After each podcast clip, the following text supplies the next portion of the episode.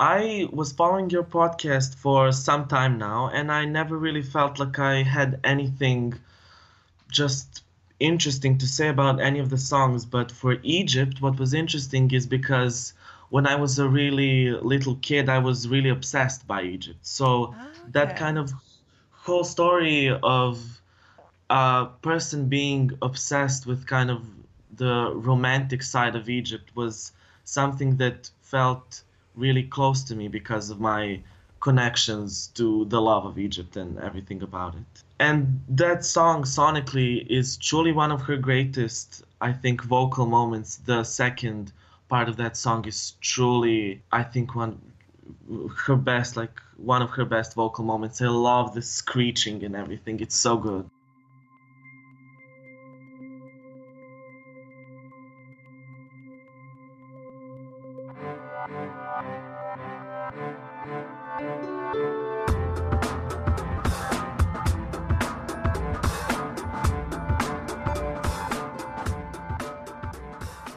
To Strange Phenomena, the music of Kate Bush. I am Cecily Link, and this week we're going to be talking about track five from Kate Bush's third album, Never for Ever, called Egypt.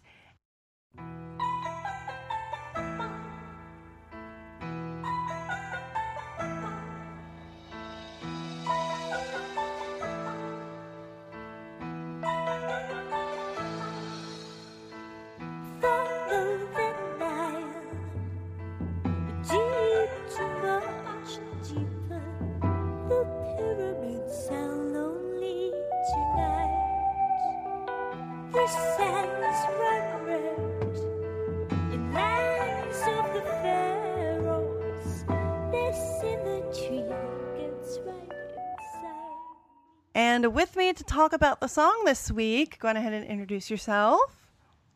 Hi, my name is Uros. I'm a Kate Bush fan from Serbia. I'm 17 and a boy, and I'm very ready to talk about Kate Bush because I have no one to talk about Kate Bush with here.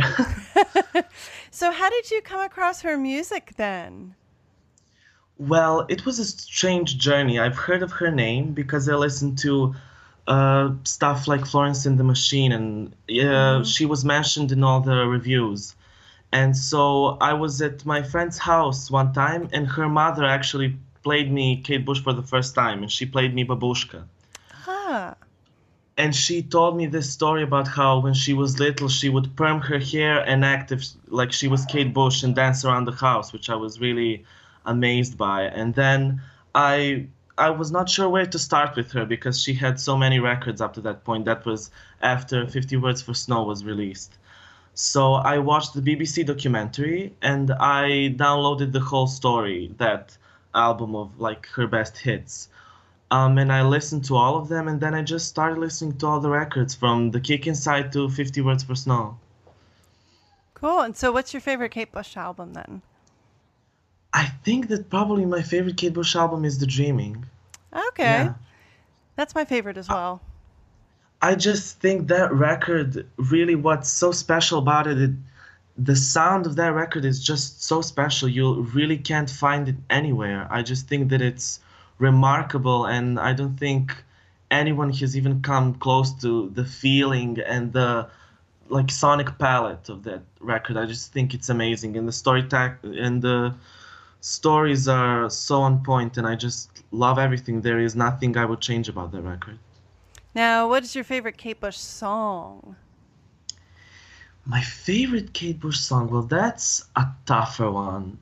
I'm actually not really sure. I love so many different Kate Bush songs for so many different reasons. I think she mm-hmm. has a song for every mood and every story and every feeling. So I'm not really sure what my, if I would have to pick just one song. I'm actually not really sure. I don't know. What's yours? Um, Cloudbusting, actually. That's my actually my top favorite one. Yeah, that makes sense. That's uh, basically one of her top songs. I think that that song really influenced what kind of uh, chamber pop sounds today. Mm-hmm. I think For sure. that really influential song, yeah.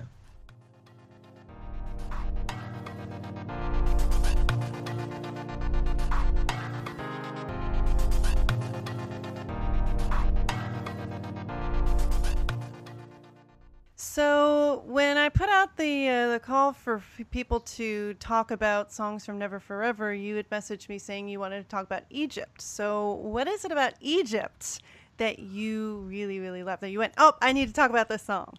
Uh, I was following your podcast for some time now, and I never really felt like I had anything just interesting to say about any of the songs. But for Egypt, what was interesting is because when I was a really little kid, I was really obsessed by Egypt. So that Okay. kind of whole story of a person being obsessed with kind of the romantic side of Egypt was something that felt really close to me because of my connections to the love of Egypt and everything about it. And that song sonically is truly one of her greatest, I think, vocal moments. The second part of that song is truly, I think, one her best, like one of her best vocal moments. I love the screeching and everything. It's so good Mm-hmm. and cathartic. Yeah. It is very, very much. Yeah, when I first listened to, to Never for Ever, I was in France actually. I was traveling abroad to France. And I bought Never for Ever and Lionheart while I was there. And this one is not an absolute favorite off the album, but it did stand out to me because I liked how it sounds really cool. I think on the surface, like you were saying, it's it, it romanticizes Egypt for sure. But Yeah. but then, as usual with Kate Bush, there's a lot going on under the surface that you just don't really notice maybe on first listen.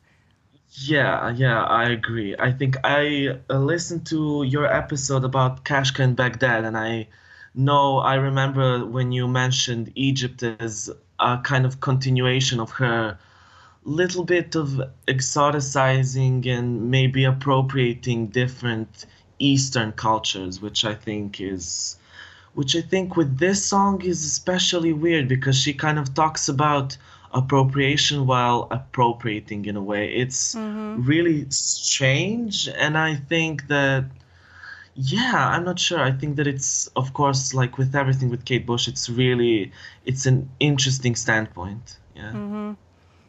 I almost feel like in this song that she's kind of poking fun at the romantic way that Egypt is seen. Like, oh, the pyramids, oh, pharaohs, oh my gosh, Yeah. it's so exotic. And then you get those screams at the end that's supposed to be like the conflict, you know, between the the illusion of Egypt being this beautiful place and the reality of it the being very troubled, even now in 2018. You know. Yeah, it's pretty complicated, but yeah, I think this song, especially when you watch like the video from 1979 of her Christmas special, mm-hmm. where you, while the verses are playing, you have this really romantic image of her in a red dress, kind of in dancing in front of the pyramids and everything. And when the chorus kicks in, you have these videos of poverty and what Egypt is really like because that culture is really I think it's so mystic because it's so old. It's truly mm-hmm. it's some of the most special things we have in the world like that whole like the hieroglyphs and the pyramids and everything and I think that people really easily romanticize that whole aspect but not like the poverty and everything that is happening there in Egypt. It's actually really hard. Mm-hmm. Well, and it's it's it is a common thing, like we were talking about, and you know, you mentioned the Kashka from Baghdad episode that it's a common thing for Westerners to go, "Ooh, that's so exotic." Ooh, Yeah. from a like from a distant view it seems so beautiful and mystical and magical because it's so foreign especially for westerners because in western mm-hmm. culture you really don't have anything that ancient like there aren't many things except for like south america but that's not really connected to today's western culture and especially for me being an American, I mean, we're we're a pretty young country compared to the rest of the world. Yeah, to be Yeah. to be honest, I've always enjoyed reading more European history than American history because there's always a lot more going on. and even still Yeah. there's there's not a whole lot of Europe other European like I don't really know much about Eastern European history other than oh the Iron Curtain or whatever we might have learned that would have affected America, and I'm always learning new things about abroad because there really aren't a lot of old old things here in the US to the extent that you all have over there. Yeah, yeah, that's true. And I think, yeah, in Europe and just in general, we have such a rich history. And I think that people from America generally are really, even if the culture is not as lavish and big, I think that uh, it's so easy to fall in love with when you see these traditions that have been followed for thousands of years. When really American history is how old? I don't like four, five hundred years, or am I? Is that too Um, much? No, actually, uh, America started getting settled in the late 1500s. Like if you go into, say, Florida, for example, that was settled by the Spanish. St. Augustine is supposedly the oldest continually settled uh, place in North America, or at least in the United States, and that's in the 1500s. And where I'm from in Virginia, we have Jamestown, and we were found that was founded in 1607.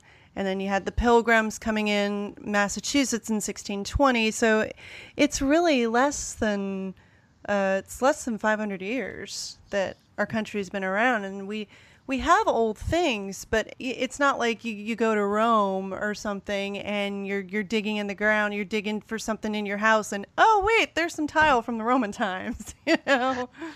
Yeah, yeah, that's true. So I think that's really the reason why maybe even Kate was so drawn by especially Egypt because I think Egypt is a culture that really differs from everything else and it's so much of it it's is still alive and well today. I mean not alive, but well, like the pyramids are still there, you know, you well, there is that thing about I don't know if you know this story about that like black pyramid, which is like the pyramids of Giza, and she's like, and that's like the fourth pyramid that's hidden. But anyway, that's a whole different story. oh, actually, I don't know about that. What is that?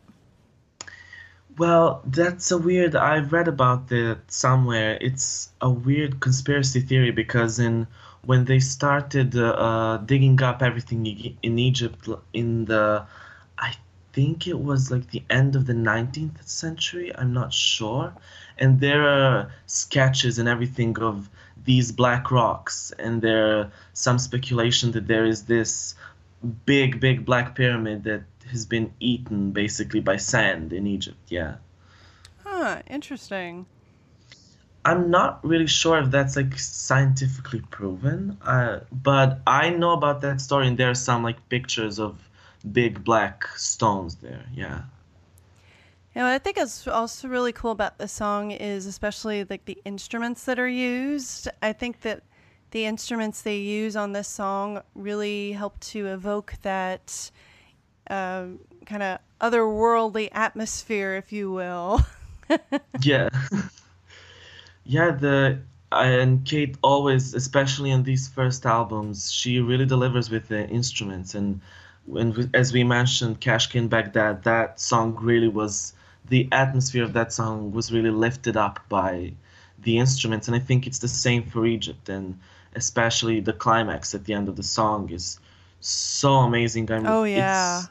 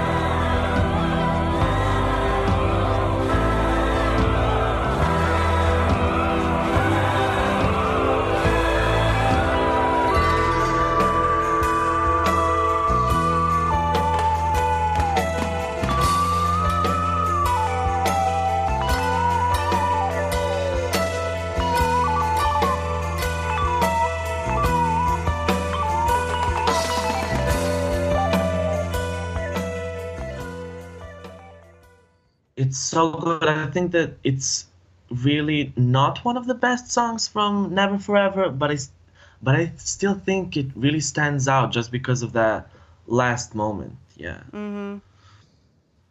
and that with the uh, with the synthesizers going to the it's, oh, it's so cool.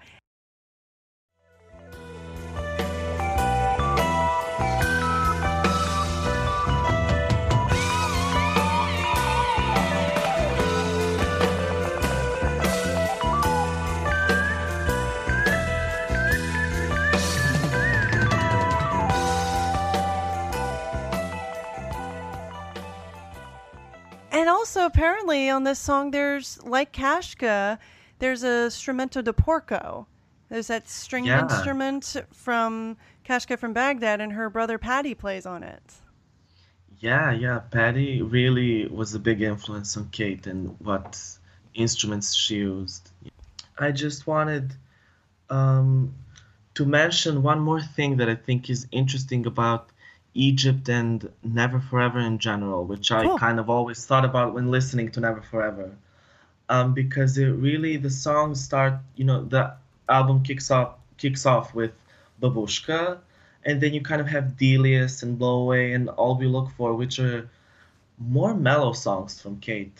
All three of those. I mean, Babooshka is so big, it starts everything off, but then you have these three mellower kind of songs. I mean, they're not really mellow, the you you know, but I think that it's really interesting how in the record you have Egypt, the wedding list, and violin just all one after the other. I think that I can only imagine what a big blow it was to everyone who was listening to that when it first came out. I, Mhm. I thought like Babooshka is this big single, it's huge and it kicks everything off, and that makes sense. I mean, y- you need that to be like that. And then after Delius and Blow Away and All We Look For, I thought, well, maybe there will be a, a couple of more songs like Babooshka.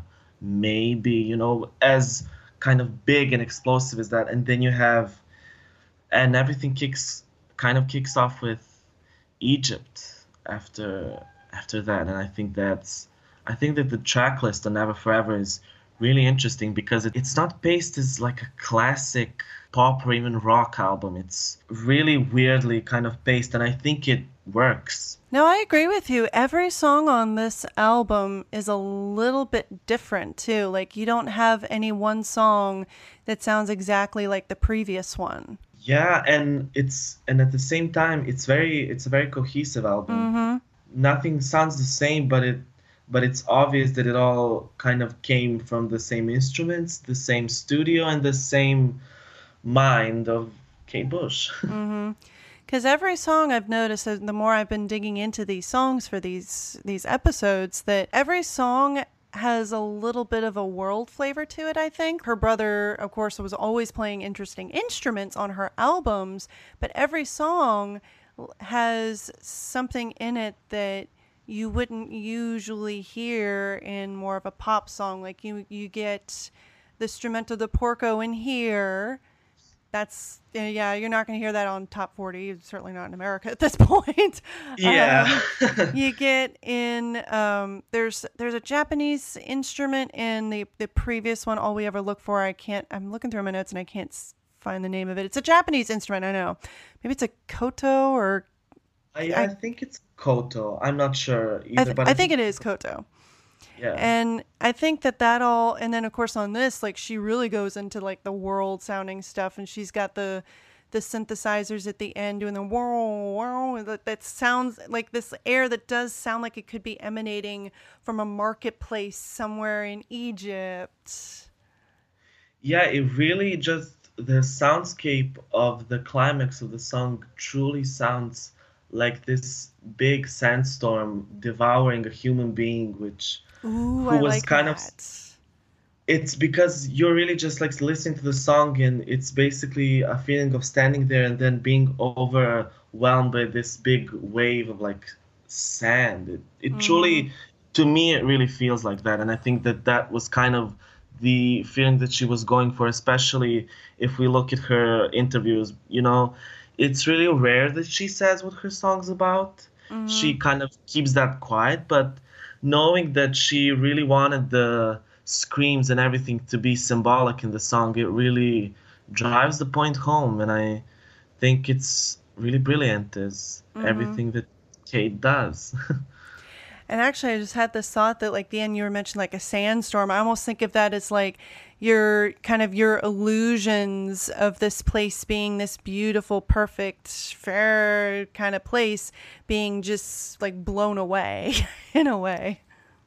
Basically, in everything, you know, you kind of you're ready for it. You come there, and then everything falls apart as you see it in real life. You know. hmm Yeah, it's it's really yeah. I I sometimes when thinking about just what Kate does and her artistry, it's really sometimes I'm left kind of speechless because there is you know sometimes when you really listen to the songs there especially after hearing because i remember really well hearing all the songs for the first time um how kind of speechless you are left after that because I, i'm not sure really about when talking especially about and i always kind of feel really inferior talking about it in a weird way.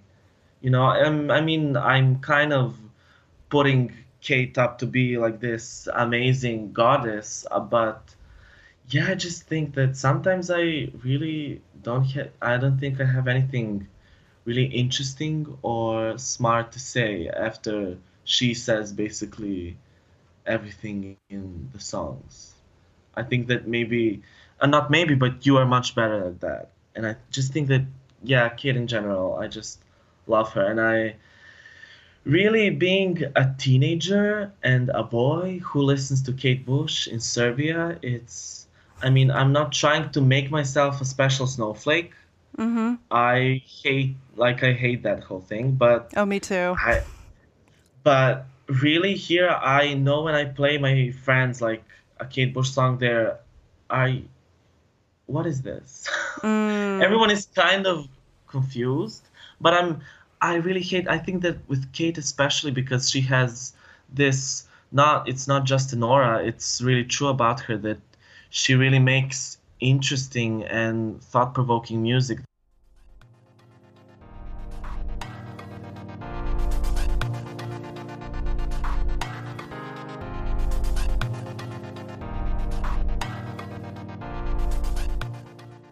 And uh, another thing about the instrumental, I was listening to the version on the Tour of Life Mhm. of Egypt, which is so much different than the Never for Ever version. Oh, yeah.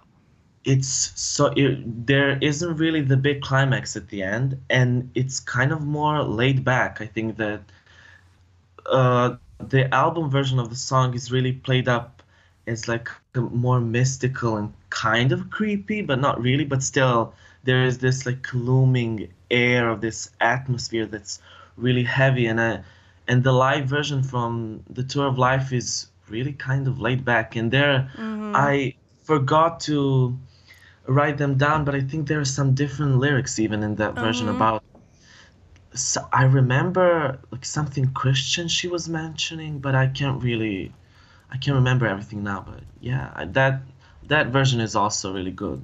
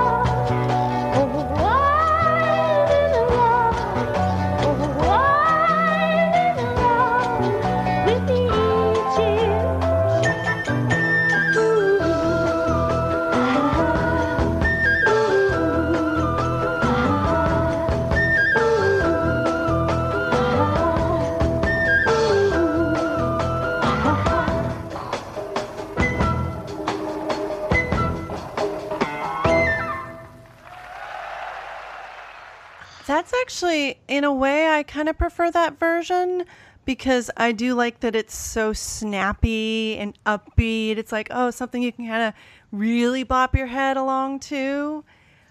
But Yeah, I yeah. but I do like the the way that she changed it for the for the album that she did bring in more of the scary horror kind of aspect to it especially with her her screeching at the end and i i don't mean screechy as in oh yeah she's screeching out but it, it really is Yeah. screeching. Yeah she really lets go and i and i'm i think we're all glad she did because with all that kind of vocal experimentation that's what led her to all her other albums especially the dreaming. Mm-hmm. Yeah. I can see, hear in this song with the ending that she did put in with the album version where it's starting to go for for the dreaming like with her like really pushing her voice up there and using her vo- her voice even more for atmospherics and things. yeah yeah. Yeah i agree. And also I think with the Tour of Life version because it's so upbeat and everything, I almost think of it kind of tongue in cheek, I guess, with the way that yeah that she's kind of like, oh yeah, because I'm all happy, Egypt, yay. it's really kind of campy and comedic because it's so snappy. It sounds like such a happy and jolly song, and it's about Egypt. And I think that everyone in the crowd that really didn't have the context of what the uh, version of the album was, I think that everyone was kind of confused. I know I would be if I heard a really happy, jolly song about being in love with Egypt. I think it's it's really strange. Is everything is with Kate, mm-hmm. and in the best way possible. Yes, of course. Mm-hmm. Because there's always something else going on under the surface. Very multi-layered. Always, I think that's kind of absolutely every song of Kate's has that, and Egypt is really special in that way. I think. Yeah, I also find it interesting, just kind of going back to the Tour of Life version, that she did this that she did this live and it hadn't even been recorded yet. Yeah, that's she. I probably she wanted just to test it out live, and I think that it's really. I think that with that, especially, it's really interesting to kind of hear the differences because of where the idea starts and where she takes it in the album mix. Because I think that she really brought two really different energies to the same song. I think that I would really like to hear like one day if there was a kind of collection of all the demos where the oh, songs first started. I think that would be so so fascinating because she spent so much time in the studio perfecting them and tuning them and making absolutely everything from the instruments to the vocals to the lyrics perfect. So I think that it would be really interesting to see where all of her songs started and we can kind of see that with Egypt. It basically started uh, like uh, just a happy kind of doo-wop song with lyrics about Egypt, but it ended up being a really kind of creepy commentary on how Westerners and people in general really romanticize places and things they're actually not familiar with because we're kind of taught that we are, you know, you watch like two movies or something and you think you know everything. Like people with New York, you people watch one episode of Sex in the City and they think that yeah, I want to go to New York. I'm gonna be Carrie Bradshaw, but it really isn't like that. It truly isn't as romantic. Nothing is as romantic as it seems in the first place. Yeah. Yeah. And especially with a city, I mean, you get your good, you get your good areas, you got your bad areas, and yeah. Yeah, as as with everything, yeah.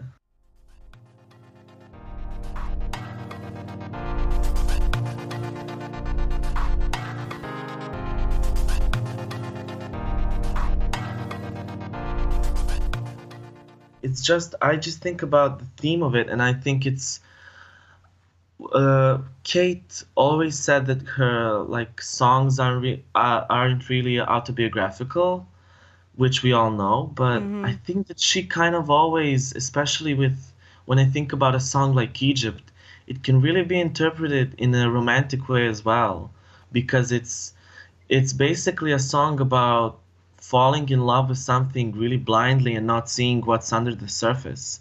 And I think that the Egypt is kind of the iconography that she used with Egypt and the pyramids and everything. But I think it can be really read in a lot of different ways. Yeah. Mm-hmm. Yeah, and actually, Kate has said herself um, a couple of things, like what kind of what we were talking about. Uh, she said in the Kate Bush newsletter, she, uh, she says that Egypt is, quote, an attempted audio animation of the romantic and realistic visions of a country. So there you go. And then in Zigzag magazine, she says the song is very much about someone who has not gone there thinking about Egypt, going, "Oh, Egypt, it's so romantic, the pyramids." Then in the breaks, there's meant to be the reality of Egypt, the conflict. It's meant to be how blindly we see some things. Oh, what a beautiful world, you know, when there's shit in sewers all around you.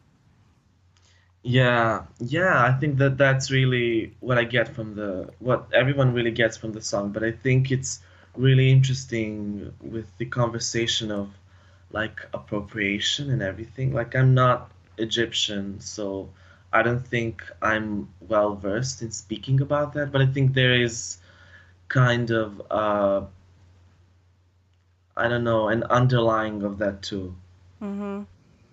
And I think that with this kind of theme, that things not really being what they seem and being blindly in love with a country, that you could apply that to anything. It could be. It could be the fact that, oh, when I talk to people about France and how much I love French culture, people get this idea of, oh, Paris, it's this beautiful city, da da da. And Paris is beautiful. It really is but Yeah, it's I've a been, city like anything. Yeah, I mean, you know, I mean, it's a city like anything else. Yeah, yeah.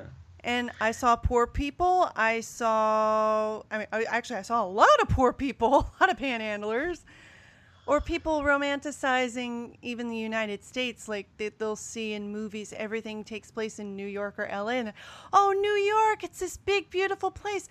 No, it's a big, crowded city. I've been there. Yeah, I think it's really easy to romanticize something that you don't know and that is so different from what you're kind of used to and what you were. And I think especially with things like, yeah, New York and Egypt and Paris, which are these really big cities that you have so many movies and books and songs about how romantic it is, and there's this really big air about it and everything. Yeah. Uh, let's see. Oh, yes. so she did the song on the Tour of Life, but then she did the a version for a Christmas special, which we kind of touched on. What do you think of the Christmas special performance of this song?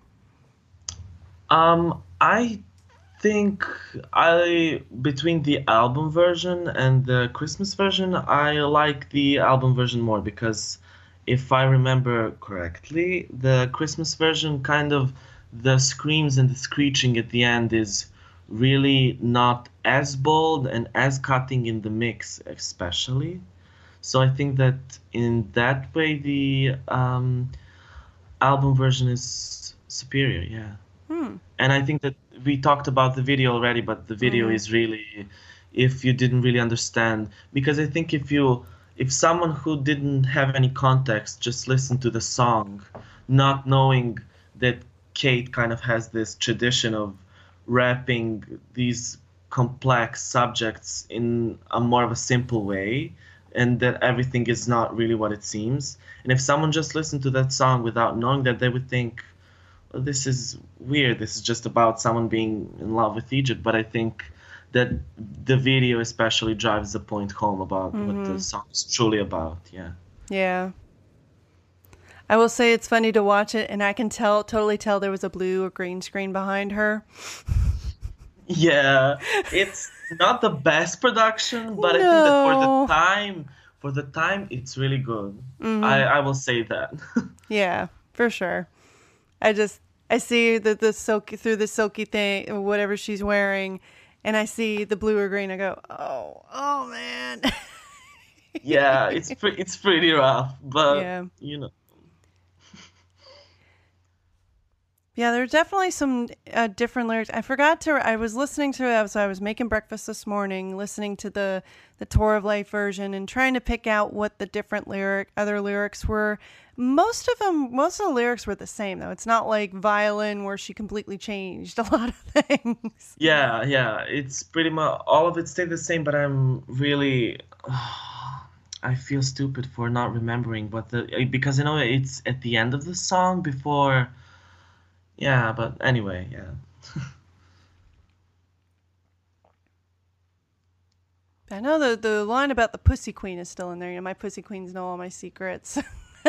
yeah, I think that really kind of is one of the main points that because I think that there is this kind of I think that Kate Bush in general she really brings a weird qui- kind of queerness to her music and the art in general. oh sure. It's it's sometimes it's subtle, sometimes it's not, but it's really I think that it's it's queerness that's that's mostly um, generated on kind of the feminine power and femininity in general. And so she could have said anything else but the pussy queen, but she really needed to say the pussy queen. I think that that kind of brings just another layer of kind of her queer history and also again mentioning Kashka from Baghdad and all the other songs that kind of really bring that atmosphere and air in her work. Yeah, I think that was really important for her. Well, when I heard Pussy Queen, my first thought was I wonder if this is a if she's referencing the goddess Bast. Yeah, yeah, that's that's pretty much it. I when on the first time hearing it, I knew it was Bast, uh, because as I said, I know a little bit it. about Egypt. hmm I really, I don't know. I think that I was kind of the person that was really romanticizing Egypt, but that was when I was really, really little. And as I've kind of grown, I've seen, especially, I think that the situation was pretty bad at the time when she was writing the song. But right Mhm. now, I think that the situation in Egypt is much worse. I think hmm it's really hard. It's really hard out there, yeah. For sure. Yeah, when I was younger as well, I read a lot about Egypt. Egypt, uh, we when I was a kid, we learned about ancient Egypt and ancient Rome, and we spent a lot of time on ancient Egypt and ancient Rome. And I remember when I was a kid, I had a a set of um, a, a set of stationery and it had along the top and bottom different hieroglyphs and within this kit they also gave you a little guide for how to write different hieroglyphs. And i thought that was the coolest thing in the world because oh whoa why don't we write with this kind of stuff? Ooh this is so exotic. And so i really liked learning about egypt as when i was a kid as well. We spent a lot of time on that when i was a kid. Yeah, I have some of my old like notebooks from middle school where my name is written in Egypt hieroglyphics because my name is really easy to write in hieroglyphics hieroglyphics because it's only four letters. So Mhm. it's kind of uh, it was kind of all over my notebooks, yeah.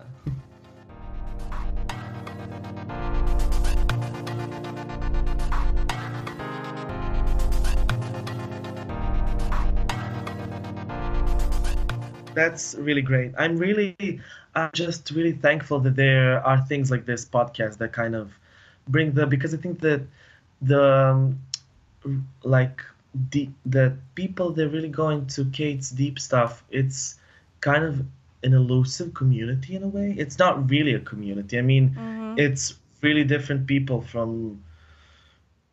I don't know. I I'm just really glad that this podcast exists. Yeah. well thank you i, I try and I think that it's really it's really good and I love what you're doing with this podcast. Yeah, I think I love listening to the episodes and learning more about the details of the songs and the kind of the things that maybe I haven't thought about or different views Mhm. and perspectives on the same song So yeah. Awesome. Well, it was so great to talk to you, and I hope you have a great rest of the. Well, actually, it's evening over there right now, so I hope you have a great evening. Thank you. You too. I had a great time talking to you, and I'm so thankful that you spent your morning talking to me about Kate. Yeah. hmm Indeed. Awesome. Okay, okay. Thank you so much. No problem. Talk to you later.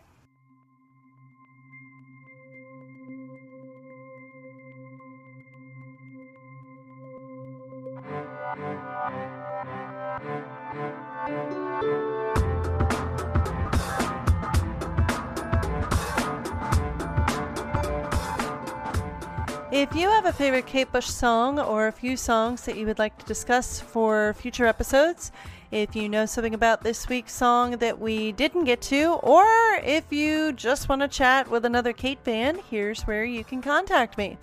You can like my Facebook page, facebook.com slash Kate Bush Podcast. You can tweet at me at Strange Katecast. You can email me, kbcast at linkmedia.com, that's link with an E, or go to my official website where you can contact me through there, kbcast.linkmedia.com. Again, that's link with an E. Join us next week for a discussion of the first song from the second side of Never for Ever, and that is The Wedding List. We'll see everybody then.